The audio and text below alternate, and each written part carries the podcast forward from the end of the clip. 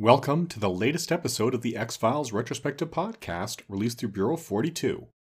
I'm your host, Blaine Dowler. This time around, we are looking at Goblins. This is a novel that the X Files reading order at xfilesorder.com has slotted in between Dod Kalm and Humbug in Season 2.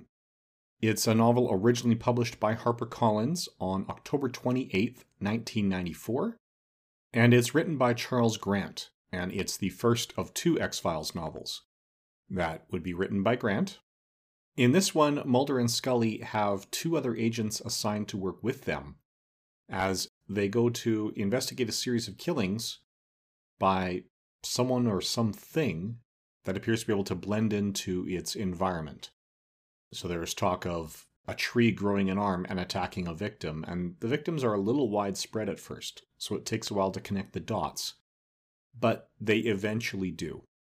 And what they're actually facing is the results of a military experiment with a chameleon like property. They acknowledge that chameleons have no conscious control over their color, and they don't blend into the background the way people have described.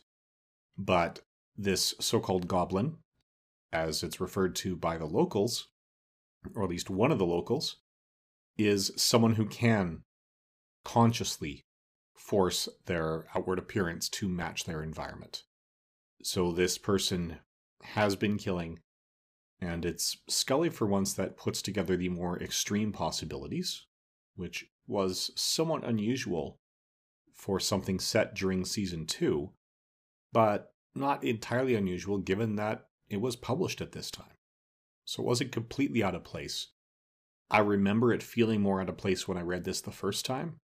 I think it's an early example of something that would come later.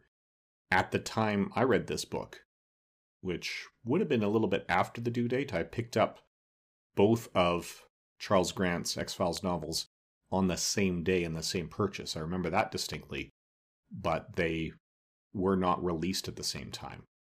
So when I picked this up, it was much later in season two, and we still hadn't seen Scully be the one to key into the extreme possibilities. And we hadn't seen a lot of other agents get attached to the X Files. This was even before Krychek had really been attached with the Dod Kalm and Humbug.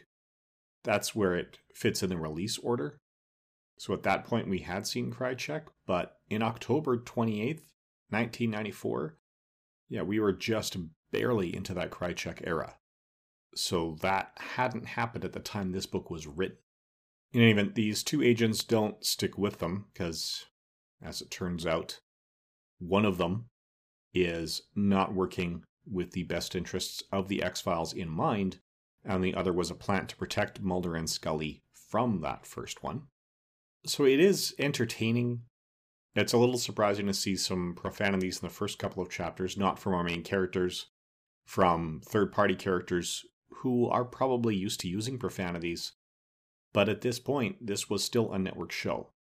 So it still feels out of place for the X Files world because that's not an element of the world that we had seen prior. So it's something that I certainly enjoy more rereading now. I've long lost my original copy. It's been passed on because there was a time when the X Files just seemed to be over. But I did read it on Scribd, so that subscription service does have it now. And it is more enjoyable. If anything, putting it this close to the publication date is still just a little bit too early. For this point in their character development, with Scully taking some of the leaps and that sort of thing, it feels more like a season five or six type of story. So it's not very well reviewed. Um, XFilesOrder.com currently gives it a 2.17 out of 5 for the average rating from the readers. If you are rating it only in context of what had come out up to this point, as was much closer to the case when I first read it, I'd say that's not terribly unfair. Right? It doesn't represent the characters as they were at that time, but it doesn't rub me as strongly the wrong way since reading it now after having seen 11 seasons and a couple movies, they get to a point in their character arc where this sort of dynamic is a lot more fitting. So, this is one that I've definitely warmed up to on a second reading.